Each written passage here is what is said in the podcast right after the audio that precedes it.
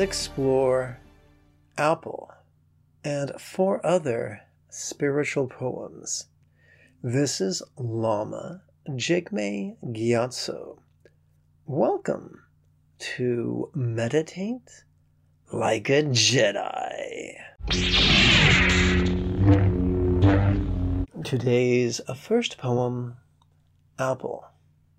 Yes, you may have spent about a season learning Buddha's teachings as well as techniques.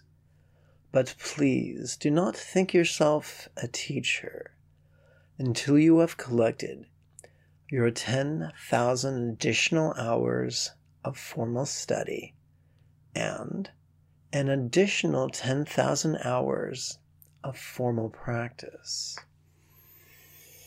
Four, until you have mastered the information and techniques and your own emotions, until you have shattered the preconceptions that blind you, like a sledgehammer smashed through a plane through a plate glass window, tossed by the formidable female athlete in that famous Apple commercial. Until you have done those things, what have you to teach? Today's second poem, Husk. In the days when I wandered from monastery to monastery, I noticed a disturbing phenomena, a dichotomy, or, if you please, a division in two. On one hand, the lay folks would feed us monks our one daily meal, would bow humbly and desperately mumble prayers of request in ancient tongues. But on the other hand, once the ritual was complete, they would stomp and snort and strut. They would flash gold jewelry and insist that since they had wealth and we had not, they were therefore much smarter than we.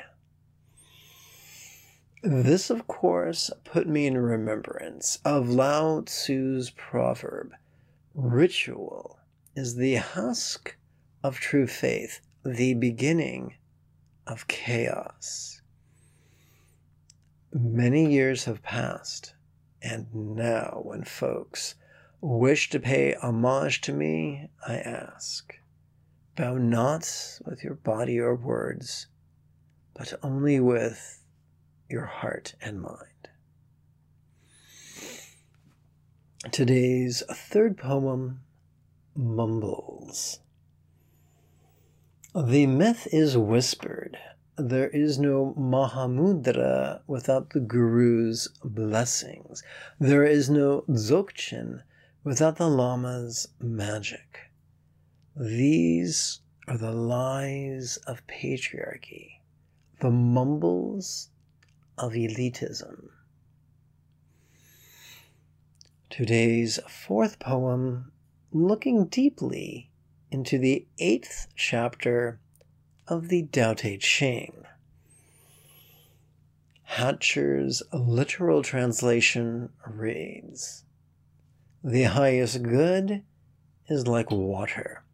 Water's goodness benefits the myriad of beings, and yet does not strive dwells in the places which everyone regards with contempt, and in this way is close to the way. In dwelling, the good is place. In mind, the good is depth. In relations, the good is compassion. In speech, the good is sincerity. In government, the good is organization. In business, the good is competence. In movement, the good is timing. It is only when there is no contention that, that there then is no resentment. What an overwhelming slew of cryptic sounding advice. Let us consume it like a mouse would, with tiny little nibbles. Hatcher's literal translation reads The highest good is like water, about which I explain. It is good to lead it is good to lead a life that is free of resentment. It is good to refrain from creating resentment in others. It is even better to soothe and even extinguish the resentments in others that yet others have placed there. But how are we to prevent and remove resentment? By preventing and removing contention. And how do we do that?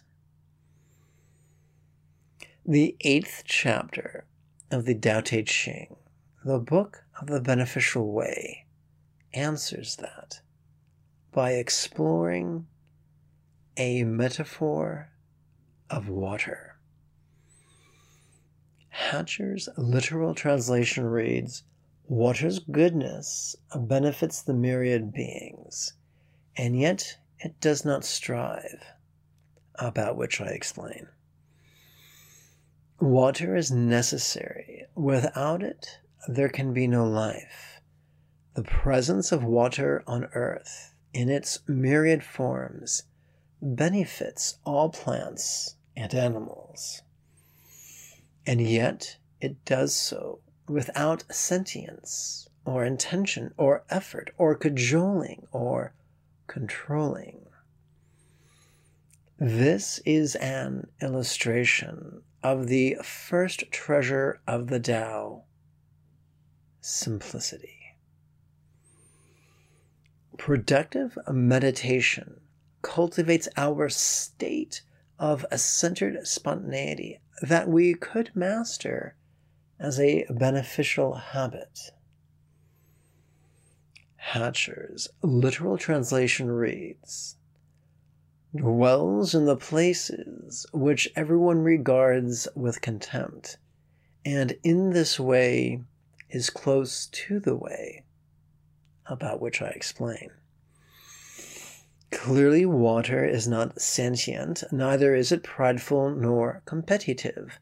Luckily, we are not being asked to abandon our sentience, for that could involve surgery and an awful lot of mess.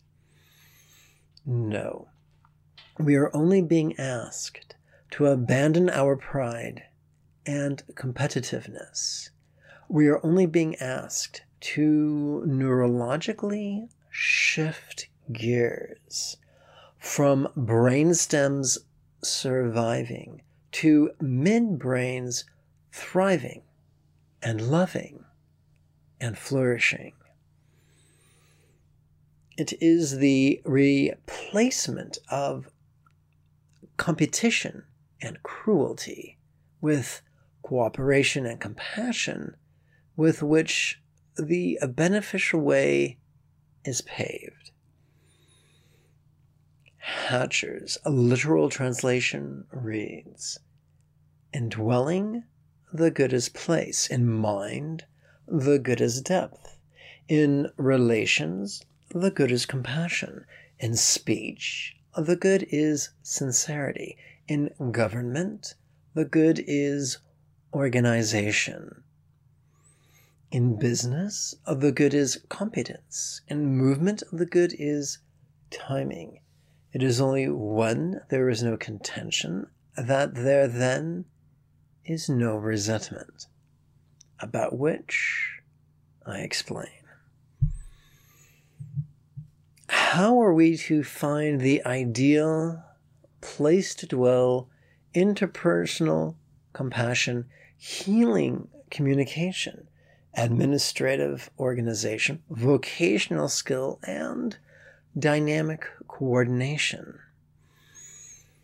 How are we to find all those things in a manner that generates neither dispute nor resentment? The answer sought by the text is also inferred by the text, as is quite often the case. For we read, In mind the good is depth, which infers the wisdom and good fortune we need to find all those things in the most beneficial manner is available to each of us through effective meditation. Today's fifth and final poem, Welcome. Every generation thinks itself more clever than the generation that preceded it. Each generation thinks they've invented something new a new financial practice, or a new musical practice, or a new sexual practice. A young couple on a recent flight thought they were the first to think of stealing away unnoticed in that least romantic of getaways, the airplane lavatory for a discreet quickie. Oh, imagine their surprise when upon the public address system they heard the pilot's tobacco roughened voice slyly announce, We know what you two are doing in there.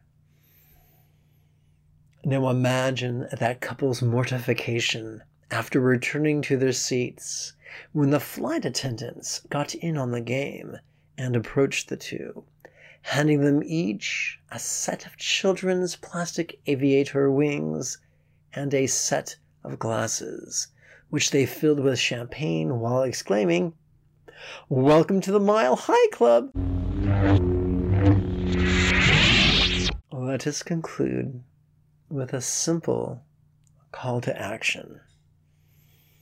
This podcast will never have any advertisements, so support us monthly on PayPal and like us on your podcast service to help others find us, just as you found us as well.